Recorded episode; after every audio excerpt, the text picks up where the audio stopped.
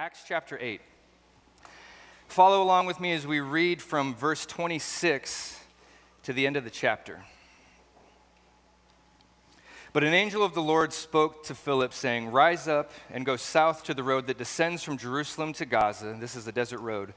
And so he rose up and he went. And behold, there was an Ethiopian eunuch, a court official of Candace, the queen of the Ethiopians, who was in charge of all her treasure. And he had come to Jerusalem to worship. And he was returning and sitting in his chariot and was reading the prophet Isaiah. And the Spirit said to Philip, Go over there and join his chariot. And so Philip ran up and he heard that he was reading Isaiah the prophet. And he said, Do you understand what you're reading? And the man said, Well, how could I unless someone guides me? And he invited Philip to come and sit with him.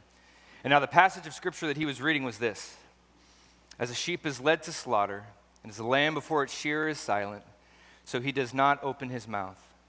In humiliation, his judgment was taken away. Who will recount his generation? For his life is removed from the earth. And the eunuch answered and said, I ask you earnestly, of whom does the prophet say this? Of himself or of someone else? And then Philip opened his mouth, and beginning from this scripture, he proclaimed the good news about Jesus to him. And as they went along the road, they came to some water, and the eunuch said, Look, here is water. What prevents me from being baptized? And Philip said, If you believe with all of your heart, you may. And he answered and said, I believe that Jesus is the Son of God. And he ordered the chariot to stop, and they both went down into the water, Philip and the eunuch, and he baptized him. And when they came up out of the water, the Spirit of the Lord snatched him away, and the eunuch no longer saw him, but went on his way rejoicing. And Philip found himself at Azotus, and he passed through, and he kept proclaiming the gospel to all of the cities until he came to Caesarea. Jesus, thank you for this morning. Thank you for your word. I pray that by the power of your Spirit, you might teach us what it is that we need to learn this morning, remind us of what it is we need to be reminded of.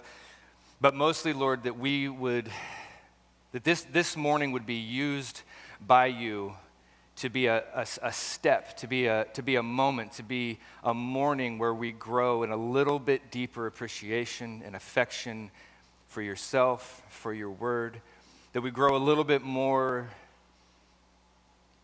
intimate with the love that you have for us. Grow our love for you, Lord God. We love you because you first have loved us. We love you, Jesus, and we trust you with all things. And it's in your name that we pray. Amen. You may be seated.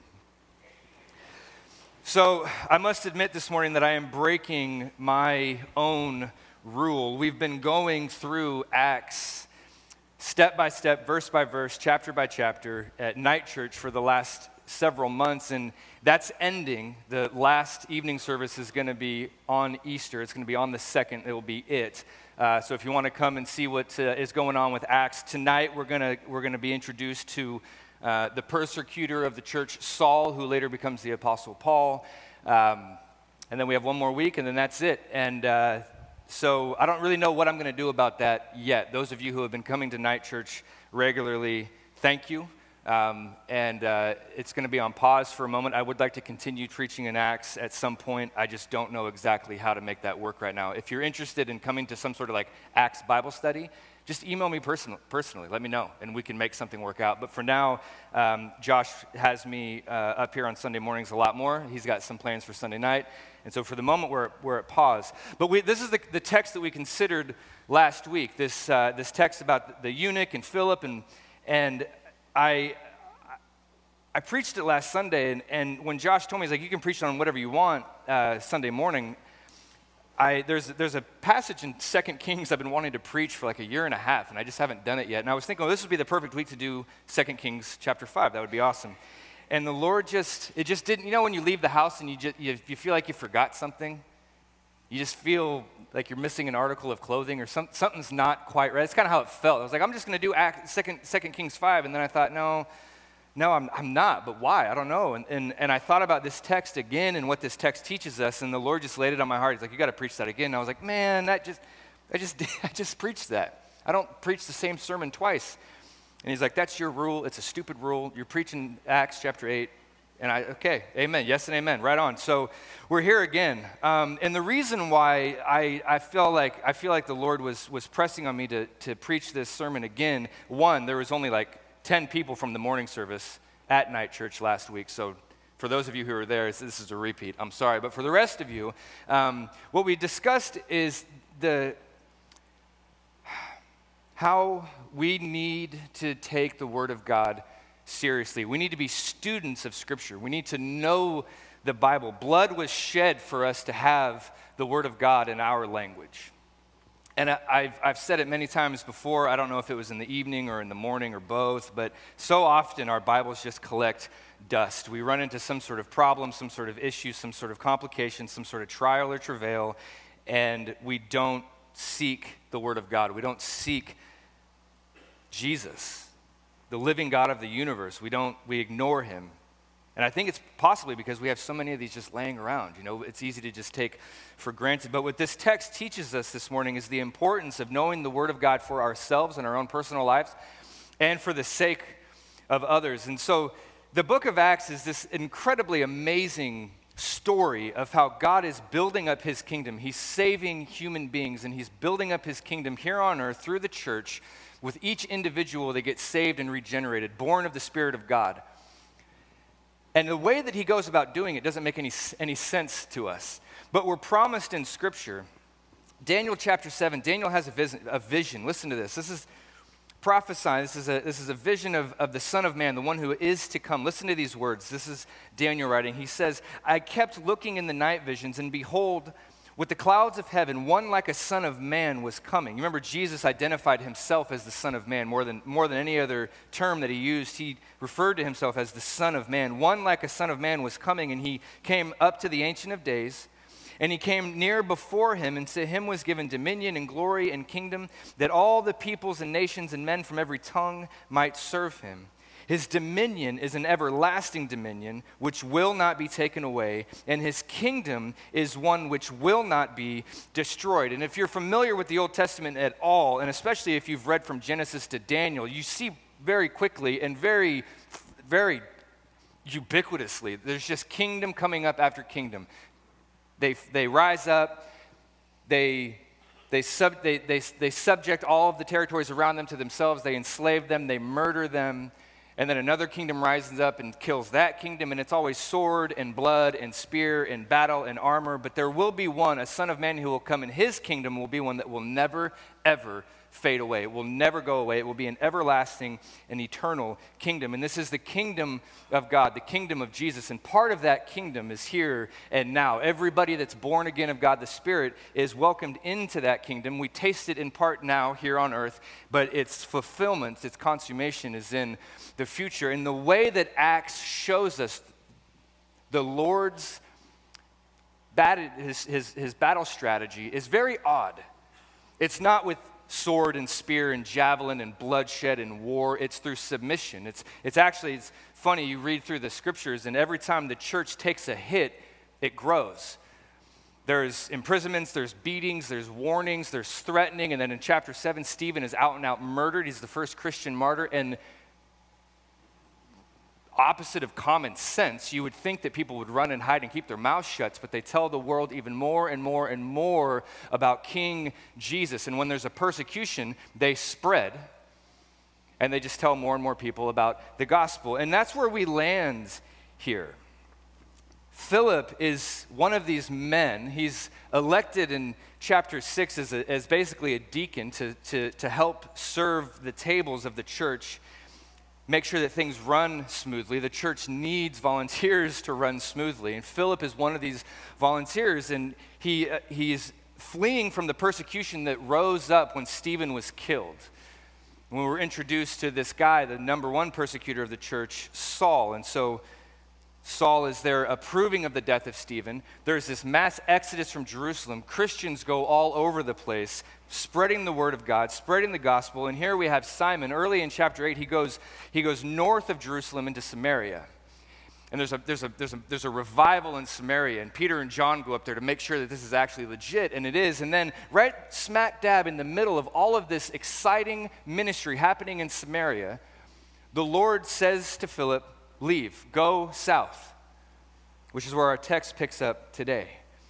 Go south to the road that descends from Jerusalem to Gaza. And I, and I want to land on this, this. The Spirit told Philip, Go. An angel of the Lord spoke to Philip, saying, Rise up and go. And then the Spirit told Philip, Go over and join this Ethiopian eunuch's chariot. Philip was told to go. And I want to I wanna talk about that. He was told to do something by the Spirit of God. That's, that's interesting. He wasn't told why, he was just told, Go. It didn't make any sense to him. All of this exciting stuff's happening in Samaria. The gospel's going forth. Peter and John are up here talking about how rad it is. I'm still here making this work. And, and you want me to go down this desert road? All right, He's not told why, he's just told to go, go, go do it. And, you know, the Spirit of the Lord will do this. He'll, he'll lay something on your heart. I believe that he laid on my heart to preach this sermon today instead of 2 Kings chapter 5. And there are those who stand up with a Bible behind a, a, a thing like this, and they slam it, and they say, The Lord does not do this anymore. If somebody comes up to you and they say, the word, the, I, I feel like the Lord has laid something on my heart to say, or the Lord has laid something on my heart to do, they'll say, Well, show me chapter and verse, otherwise it's not the Lord speaking. He says nothing and he does nothing outside of what this book tells you. And I, and I think respectfully that they have more, the pastors that say that, the preachers that say that, have more of a personal reason for saying so than an actual biblical reason for saying so. The Lord speaks to his people through our hearts, through our conscience. And we see it, we see it in the Old Testament, we see it in the New Testament. Genesis chapter 12, the Lord said to Abram, Go, leave the land of your father, the land of your kindred, and go to a land that I will show you. And he obeyed. We have quite the opposite in Acts chapter 16. Listen to this. The Lord tells Abram, Go, but he tells the apostle Paul, Stop. Acts 16, verse 6. And as they passed through the Phrygian and Galatian region, having been forbidden by the Holy Spirit to speak the word in Asia, after they came to Mysia, they were trying to go into Bithynia, and the Spirit of Jesus did not permit them. The Spirit of the Lord tells Abram, Go. He tells Paul, Stop. And I want to share something from my own life. He told me, Stay. And he's still telling me, to stay here in Portland, Oregon. I, I remember this, this moment, and I share this with you because maybe this will help you relate uh, some with what I'm, with what I'm talking about. I, when, I, uh, when I left, you know, I, I think you guys know enough about my story that I was pretty bent on getting out of Portland and doing my own thing and living my Jack Kerouac dream and hitchhiking across the world and, and having all these crazy, weird experiences. Well, right in the middle of that, I, I knew that I was doing something wrong, but I left Portland and I uh, went into I, I, moved to two different cities in virginia. I, I, I, road tripped across the country seven times in one year. I lived in peru for a little bit and it was it was a mess. It was a zany mess. I was like jonah running away from the lord and i knew that i was doing it. And i came back from peru. I sold my truck. I bought a motorcycle. I started touring around the country with samaritan's purse and i landed in waco texas. I had a friend who I was visiting there in Waco, and, and it, right about that time, I started to run out of money. And I remember coming to sort of this crossroads. I was literally at a Y. The distance between Waco and Portland is about 2,000 miles, and the distance between Waco and Lynchburg, where I had been living, was about 1,200 miles. So they're pretty close. I could have gotten to either one. And in my, in my heart, I wanted, to go to, I wanted to go back to Lynchburg. I did not want to go to Portland for all these reasons. I hated Portland. I was done with Portland. I was born here. I was raised here. I was, I was, I was over it. I wanted to experience something new, new community, new culture. I wanted to keep that going. But in, the, in my DNA, I felt a pull saying, You need to go back to Portland. Have you ever done this? No, I'm not gonna, I'm not going to go back to Portland. You need to go back to Portland. I want to go to Waco. I want to go, I want to go to Lynchburg. I want, I want to go back to Lynchburg and that, that quiet, firm voice saying, but you need to go back to Portland. I'm telling you, you need to go to Portland. And I sort of like copped out. What I did was I, I, I came back to Portland. But it was because I knew that I had a job here, I could make some money. It's not as sketchy as it sounds, but it was under the table, cash in my hand every day, tax free. I was like, sick. I'm gonna go. it was a construction job. It wasn't. It wasn't anything weird. I'm gonna do that. I'm gonna make some money, and then I'm gonna go. When I got my pockets full, then I'm gonna go back to Lynchburg. And that's not the way that it worked. The Lord got me back to Portland, and what began was the long, slow road of becoming a pastor, which is what I think the Lord ultimately wanted me to do. And now I'm raising my family here in Portland. But the reason why I share that story is because I was led to Portland almost against my own wishes. Have you ever experienced that? And I couldn't have shown you chapter and verse, right? I wouldn't have been able to open up my Bible and say, Thus saith the Lord, move back to Portland. That's, that's not, it's not in there. And as much as it didn't make sense to Philip, he wouldn't have been able to point to chapter and verse, but he knew that the Spirit of God was telling him, Go, leave Samaria, go down this desert road. And I'm not going to tell you why. Sometimes the Spirit of God does this.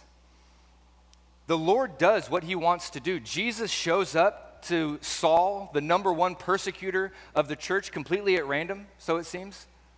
Saul's on his way. He's, he's, not, he's not seeking the Lord, he's seeking blood.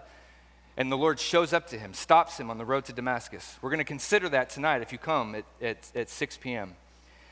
The Lord shows up, the power of the Spirit shows up in, the, in miraculous powers through the apostles and through the disciples, seemingly at random. Sometimes they, they perform miracles and people are healed, other times they don't. Sometimes they're released from jail miraculously, and other times they're not. There's a responsibility to be sensitive to what the Spirit of God is and is not doing, what He is and is not saying. And so I, I think that to say that these sort of special revelations or these, these utterances from the Lord are legit, it can absolutely happen. And the pastors that say that it can't, I think it's because it can be dangerous to say that it can happen, right? It can be dangerous to say that the word of the Lord can come to you. It can be dangerous to allow a theology that gives the person the freedom to say, well, the Lord put this on my heart. The Lord told me to do this. The Lord told me to say this. That can get, that can get messy and it, and it can get weird. But we can't just throw it away. We can't just do away with that because it's dangerous. Driving is dangerous. They say that you're 10 times more likely, or however many times more likely, to die in a car accident on the way to the airport than you are to die in a plane crash. But yet we drive every single day. We do things that are dangerous. And this is something that I don't think we can just throw it away. We can't just throw away the idea that God speaks to us. We can't just throw away that He leads us. He, we can't just throw away the idea that He puts impressions on our heart. On one hand, we can't just throw the Bible away and sit in the field somewhere in the lotus position in nature waiting for the lord to speak to us. We can't we can't just do that. But we also can't throw away the leadings that the lord puts on our hearts and so what i'd like to put before you this morning is that while the lord of god the, the, the spirit of god can speak to us personally he can lay things on our heart we need to know the bible to be able to figure out is this something that the lord's actually telling me? And i i have a couple of examples. Um, one, that, one that I'll share with you um, from my own life because it's kind of funny. Um, I'm hesitating right now because there's one that I want to share with you, but it's so serious that I'm, I'm thinking twice about it. But I, I, remember years ago, Josh has told this story before. Uh, there was a girl at Door of Hope um, who came to Josh White, had a meeting with him, and she said to him, The Lord appeared to me, He spoke to me audibly, and He told me I'm going to marry Ian. That's going to happen. And Josh was like, Do you think he told Ian that? You know? And she was like, I, It doesn't matter. He told me. And I, it wasn't Angela. I did not marry, I did not marry this woman. But she was dead set. She was convinced that the Lord had told her we were going to get married. I don't know, I don't know, I don't know what that was. I don't know how that worked, but that was misguided. It was wrong. I, I know people who have who have done really tragic things. I, I, know of a person who walked into a very public arena completely naked because they were dealing with shame, they were dealing with, with self hatred and depression and anxiety and doubt. And what they believed was that the Lord was telling them, listen to this, listen to how sneaky this is. The Lord was telling them, you don't need to hide behind shame. There's nothing to be ashamed of, there's nothing to be afraid of. Let the world see you, let the world know who you are. You're loved. You're a beloved child. Don't be like Adam and Eve, naked and ashamed. Naked and ashamed. That's wrong. It's false. Don't, don't be like that. So this person came to the conclusion that the Lord was telling them, I can be naked and unashamed. And so they walked into a public arena completely naked as an adult.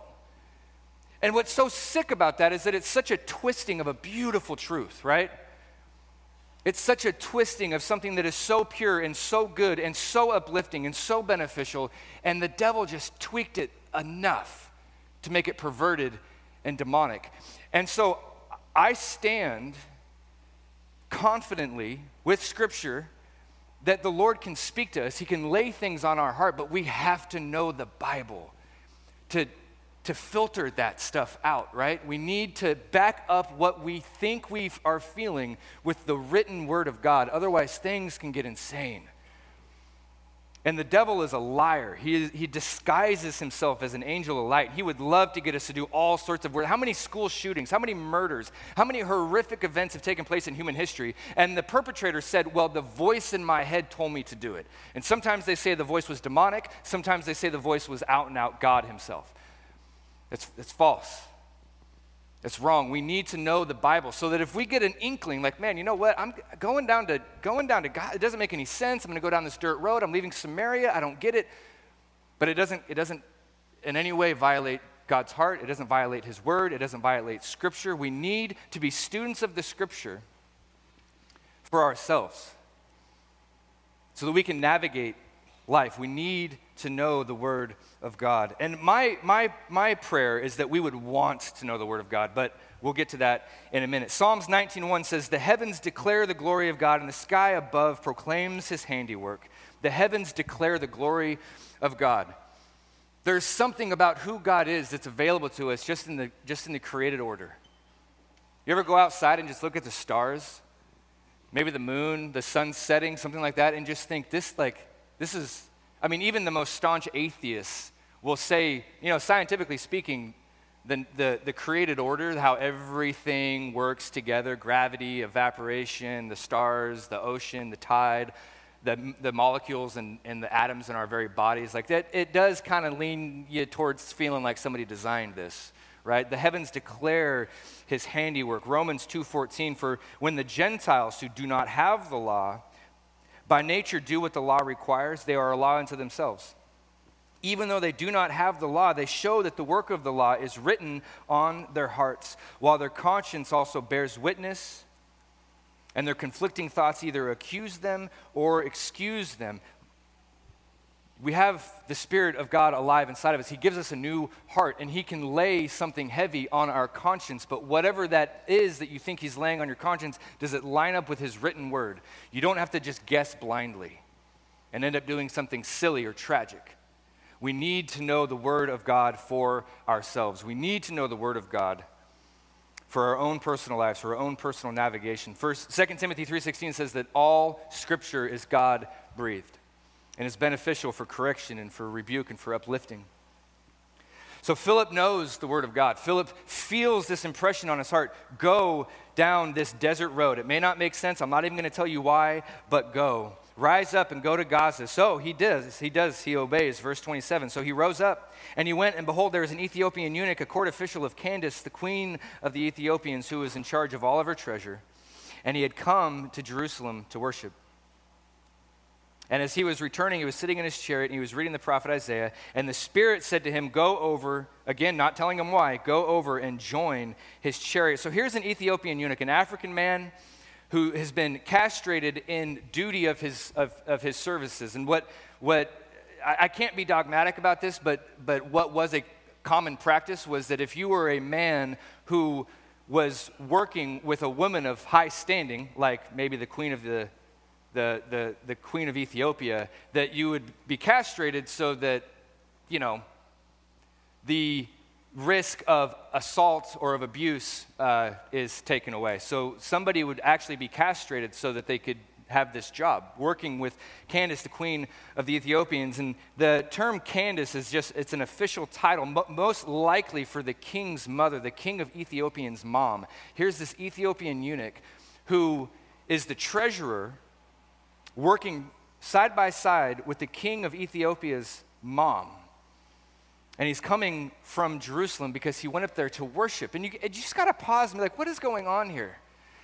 In one sense, this is the exact fulfillment of what Jesus said in Acts chapter 1, verse 8. You will be my witnesses in Jerusalem, Judea, Samaria, and to the ends of the earth. And we see that working out. Jerusalem was filled with the teachings of the gospel. They went out to Judea. There was a, there was a, a, Stephen was crushed. He was killed. The Christians scattered, and the gospel went forth to Samaria, and now to the utter ends of the, an Ethiopian eunuch, a guy from Africa, a Gentile, a foreigner. Some would say an enemy. somebody that we don't like. Racism is our problem, not God's. He hates it. And he's showing his followers one by one that his gospel is for every tongue and every tribe and every nation. No matter, now remember, no matter how much Philip had read his Bible, and we will see he read it a lot, he wouldn't have known that there was a, an Ethiopian man traveling by caravan near Gaza. He wouldn't have known that. The Lord told him, Go. And he listened. And so here is this Ethiopian eunuch who's, who's come about 12 to 1500 miles to Jerusalem. Why? To worship? He doesn't know who Jesus is yet. That's why Philip has to talk to him. Uh, he's, there's, there's something going on with this guy. And maybe the something that's going on with this guy is going on with you. Are you sitting here this morning wondering why? There is some sort of pull, there is some sort of draw. Here's a, here's a man who's wildly successful, wildly influential he was castrated in service to the queen, which eliminated any chance of him having a family. And that was a culture that venerated family. But his dedication to his, to his work, his dedication to his job, has made him powerful and successful. But here he is, 1,500 miles from home, seeking something. He's still looking. He's successful, he's influential, he's rich, but he's searching. Does that sound like you? Am I reading your mail? Is the Word of God reading your mail? I've, I came to church wondering why on earth am I in this building? Why am I here and not at the bar? Why am I here and not at some lady's house? Why am I here at church? Jesus says in John chapter 6 No one can come to me unless, the, unless God who sent me draws him or her. This Ethiopian man is being drawn by the Spirit of God 1,500 miles away, a, a, trip that was arduous and dangerous and long. Robbers and thieves and illness and broken equipment and any number of things could have gone wrong. And this guy left his job, left his home to go 12 to 1,500 miles to Jerusalem looking for something more. The man doesn't know it yet, but he was looking for our King, our resurrected Savior, Jesus Christ and he meets Philip. So, verse 30. And Philip ran up to him and heard that he was reading the prophet Isaiah. And he said, Do you understand what you're reading? And he said, Well, how could I unless someone guides me? And he invited Philip to come and sit with him. Do you know what you are reading? Philip, if he is intimidated by the entourage this man has, he does not let that affect him. He runs up alongside the chariot because he wants to share salvation with this stranger. 2 Corinthians 4:14 says, "Since we have the same spirit of faith according to what has been written, I believe and so I speak. We believe and so we speak, knowing that he who raised the Lord Jesus will raise up raise us also up with him." and bring us with you into his presence. Philip sees this guy. He doesn't know him from Jack or Jill, but he wants to share the good news of the gospel with him so that he will be raised up. They'll be raised up together into the presence of the Lord. The man's reading, perfect. Here's Philip's why. Why go to Gaza? Why go on this road? Well, he bumps into this guy, and he just so happens to be reading the Bible, and he just so happens to be reading Isaiah 53, the suffering servant passage. I mean, you couldn't get any more better than this. God's timing is perfect. Some of us need to remember that because it feels like that's not true, right? Sometimes we think that God's timing is way off way too slow or way too fast? Do you trust Jesus? Do you trust him to guide? Do you trust him to lead? Do you listen to him when he speaks? Philip shows up at exactly the right moment. As a sheep is led to slaughter and as a lamb before its shearers is silent, so he does not open his mouth. In humiliation, his judgment was taken away. Who will recount his generation? For his life is removed from them, or from the earth. A sheep that is slaughtered that's Isaiah 53, verses 7 and 8. Verse 34 The eunuch answered and said to Philip, I ask you earnestly, of whom does the prophet say this, of himself or of somebody else? I, I love this. So, this is, this is my prayer for Door of Hope. This is my prayer for myself. One, one of my prayers, a big one, is that the, the hunger that this guy has, the hunger that this Ethiopian man has, you can't force people to have that. When I started in the ministry, my mentor, Paul Anderson, he told me, he said, the most frustrating thing in your life is going to be that you know the gospel, you believe in the resurrected Christ, you believe that he's alive and well today, you believe that he's, that he's pursuing people, that he loves people, that he died to take the punishment of their sins, to welcome them into his eternal, eternal heaven, and people are going to look at you and they're going to fall asleep. They're going to look at their phones, they're not going to care, they're not going to be hungry for it. And I have found that that is absolutely true. So much of what Paul has told me throughout my life is frustratingly true. He's a wise man, and I'm very thankful for him. And he said that is going to be the thing, it's going to be the pebble in your shoe, it's going to be the sand down the back of your shorts, it's going to bug you. People are not going to be hungry. People are not going to care. I cannot make you guys care. I can't make you care about the word. I can't make you care about Jesus. I can't make you care about the fact that you're going to die any day now. And some of us need to know Jesus in this room? Do you care? Are you paying attention? Do you think you're too cool for him? Do you think you're too, you don't need help? You don't need a savior? You don't need forgiveness? Friends, get real with yourself. We need Jesus Christ. He loves you. He died for your sins, and He's speaking to you right now through His Word. Are you listening? Are you like, maybe, are you maybe sitting here wondering, I, you know, I, like the Ethiopian eunuch went all the way up to Jerusalem. Why? He's searching for something. Are you searching for something? Is there a, a hole in your chest is something missing. I'm going to suggest to you this morning that it's someone who is missing. It's our resurrected Lord and Savior, Jesus Christ, the God of the universe. He loves you, He's prepared a place for you. You need forgiveness. We have all sinned and fallen short of the glory of God. Jesus became and did everything that we could not do and we could not be. He who knew no sin became sin, died on a cross so that we might become the righteousness of God. So that we might become the righteousness of God. That's an incredible statement. And Philip wants this guy to know. And this guy's hungry. My prayer is that you be hungry for the Word of God. So, verse 35. So Philip opened his mouth, and beginning from this scripture, he proclaimed the good news about Jesus to him. So the gospel is proclaimed. Philip opened his mouth. A foreigner is introduced to life eternal. Philip knew what to do. And this, this, is, this is convicting for me, and it's also like I, am fired up about it. Philip knew what to do. You know, when I was an apprentice, when I worked for an, I worked for an architectural metal and glass company, and when I was an apprentice, your job is to show up and shut up. That's it. Like, and I'm just just as a bonus, if anyone here this morning is going into the trades, you're going to be an apprentice or you are an apprentice, uh, I want to help. be 10 minutes early or you're five minutes late, right? And have your tools have every single tool that you can think of and, and a pad of paper and a pencil and an extra one just in case. And just remove the term I know from your vocabulary. Just don't say that ever. Just don't ever say that. I, I know. Don't ever say it. When I was an apprentice, I remember I worked with this one guy, his name was Tom, and he was mean. I hope he listens to this sermon. I hope that somehow the Lord directs him to this sermon. Tom, I love you. You were horrible to work for. He used to he was this, he is this big Irish guy, six foot four, 320 pounds of raw muscle. He was a brilliant, he was a brilliant glass worker. And he would, he would grab me by the ear and he would just take me through the job site. You know, in some of these buildings, they're 10, 12, 16 stories tall. And we get to a thing, we got to do a thing. And Tom's like, give me I need a str- I need a straight edge. Okay, so we got a straight. So I need a level. I need a, I need a glass cutter. I need so and I've got all these things. I've got my, my big bag of tools, and I'm getting. And then he'd get a phone call. Hey, we need you up on the fifth floor for this. So now we're going up to the fifth floor, and I'm trugging my tool bag, and we get to the fifth floor, and now Tom needs one of these, and he needs one of these, and so I, I give him those, and then we get down to the seventh floor because there's something that, that needs our attention there, and it, it is a premium as an apprentice to have the tools that you need, given any sort of weird situation in the dark at the end of the day, 16 stories up, you need to have your tools at a moment's notice. Otherwise, you're taking the elevator down 16 floors past the porta potties. It's disgusting. Getting into the truck and getting, and then you, and then you just look like an idiot. You need to have your tools. As an apprentice, you need to have your tools. And Philip has his tools. He's in Samaria.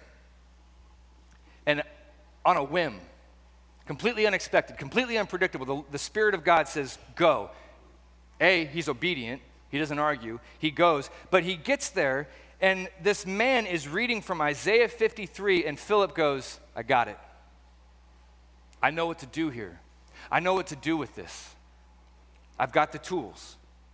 Unexpected, unprovoked, all of a sudden I'm in this situation, I didn't see it coming. Boom. Done. Let's do this. And so, opening his mouth, he starts with that scripture and he gives this Ethiopian man the good news. He proclaimed the good news of Jesus to him. We need to know the scriptures for ourselves, and we need to know the scriptures for others. The bus stop, the grocery store, wherever. Wherever. Walking down the street, picking up your kids from school, we need to be able to interpret the scriptures and point people to Jesus Christ. Notice that Philip doesn't say this. He doesn't say, well, you know, Isaiah 53, I tell you what, go home, sit in the grass, smoke a joint, and decide what it means for you. Whatever your truth is, man, it's all relative. It's all good. Your truth, my truth, doesn't matter. I'm not going to impede on you. I'm not going to tell you what you should believe about anything. You go home and read Isaiah 53, and whatever you come up with, that's what's true for you, man. Right on. That's not what he does. The scriptures are narrow, they're specific, and they're immutable. Heaven and earth will pass away, Jesus said. Heaven and earth will pass away, but my word remains. Matthew chapter 7, verse 14 The gate is narrow, the way is hard that leads to life, and few are those who find it. Philip uses this opportunity to point this man directly to Jesus Christ and Him alone. There is salvation in no other name. There is no other name under heaven given among men and women by which we must be saved. He points to Jesus Christ. This is the most inclusive and exclusive belief that there is. People accuse Christianity of being narrow, and we have to say guilty as charged. But the thing is, is that it doesn't exclude people, it excludes other options of salvation. That's what it excludes. It's inclusive to everybody. And that's what this story is partly about. Philip was in Jerusalem with all of his Hebrew friends. He went to Samaria, and now he's talking to a man from Ethiopia. The gospel of Jesus is for everybody. Jesus said it, Matthew 28, Panta ta ethne, every, every ethnicity, go, baptize, proclaim the gospel. It's inclusive and it's exclusive. It's Jesus alone. Yeah, it's, it's amazing if, that this man was even reading the scriptures. I'm not sure where he got them. I'm not sure where he got a scroll of Isaiah, but you know, he traveled 1,500 miles to Jerusalem to worship, and when he got there, he would have been turned around at the door and told to leave. Deuteronomy 23, verse 1 says, No one who is emasculated or has had his male organ cut off shall enter the assembly of Yahweh. He would have been excluded from worship. He would have been excluded from the temple. 1,500 miles. You know, this would have been like maybe six months there, six months back, maybe, maybe 10 months to a year total. He was gone away from his home, away from his job. Do you think he had a job when he got back? What was this guy risking? To go to Jerusalem. Dangerous, long, hot, arduous, anything could go wrong at any moment. And that's just one direction. Then he's got to get back home. Is he even going to have a job when he gets back when he gets back home? I don't know. But when he got to the temple, he would have been turned around because he's a eunuch. He would have been told, "Sorry, this isn't for you." Devastated. That's horrible. I'm going to interject something here. If this man was reading the scriptures as diligently as it seems, and if Philip was explaining things as well as it seems, then it's possible to, to conjecture that eventually, if not today, in this moment, eventually this, this Ethiopian man would have come just a, a couple chapters ahead in Isaiah 56 and read these words Let not the foreigner who has joined himself to Yahweh say, Yahweh will separate me from his people. Nor let the eunuch say, Behold, I am a dry tree. For thus says Yahweh to the eunuchs who keep my Sabbaths and choose what pleases me and hold fast to them, I will give in my house and within my walls a memorial and a name that is better than that of sons and of daughters. I will give them an everlasting name which will never be cut off. This Ethiopian man gave up the possibility of family for the sake of success. And in the gospel of Jesus, he's promised an eternal family forever a huge family, a family from every tongue and every tribe and every nation. And this is the beautiful thing about our Jesus is faith in Jesus is the only faith that says we do not make our way into his graces, into his abode, into his home. We do not make our way into relationship with him by sacrifice and dedication and success, which it seems like up to this point, this Ethiopian man was pretty good at the sacrifice, the dedication, and success, but he was turned away from the temple. God came down to reach us.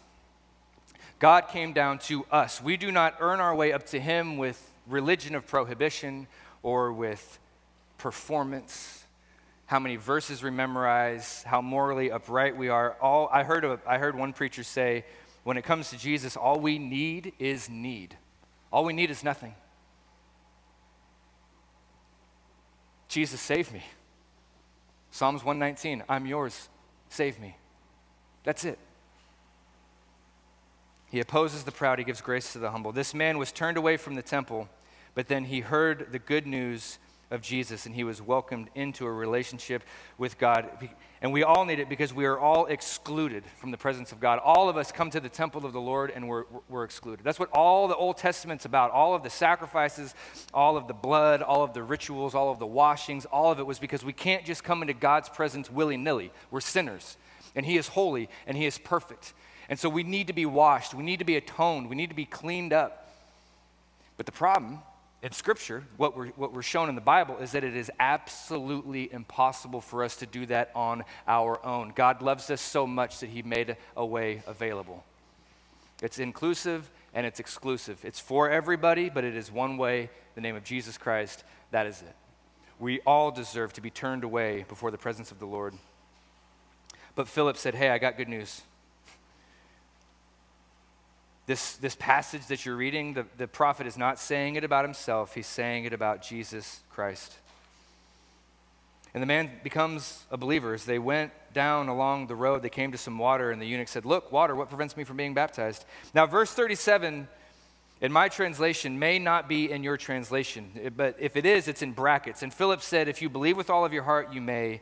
And he answered and said, I believe that Jesus Christ is the Son of God. Just a quick word on a technicality. That verse 37 is not in the oldest and most reliable manuscripts. It seems as if somebody put that in there as, a marginal gloss, sort of as like as an explanation. If you're going to be baptized in the name of Jesus, you need to believe that he is the Son of God, come to seek and save the lost, who was crucified, raised from the dead. Uh, and so someone put that in there that this, just, you know, just to clarify that this, this Ethiopian man believed in Jesus rightly. And so he ordered the chariot to stop, and they both went down into the water, Philip as well as the eunuch, and he baptized him. And so here is conversion. He's converted. This man becomes a believer. It's not, it's not willy nilly, it's, it's not take it or leave it, it's not make up your own end of the story. This is Jesus Christ. Jesus said, Go and proclaim the gospel and baptize in the name of the Father and the Son and the Holy Spirit. And this man is baptized the Spirit of the Lord snatched Philip away, and the eunuch no longer saw him, but went on his way rejoicing. I have no idea what to make of that, but it would be fun.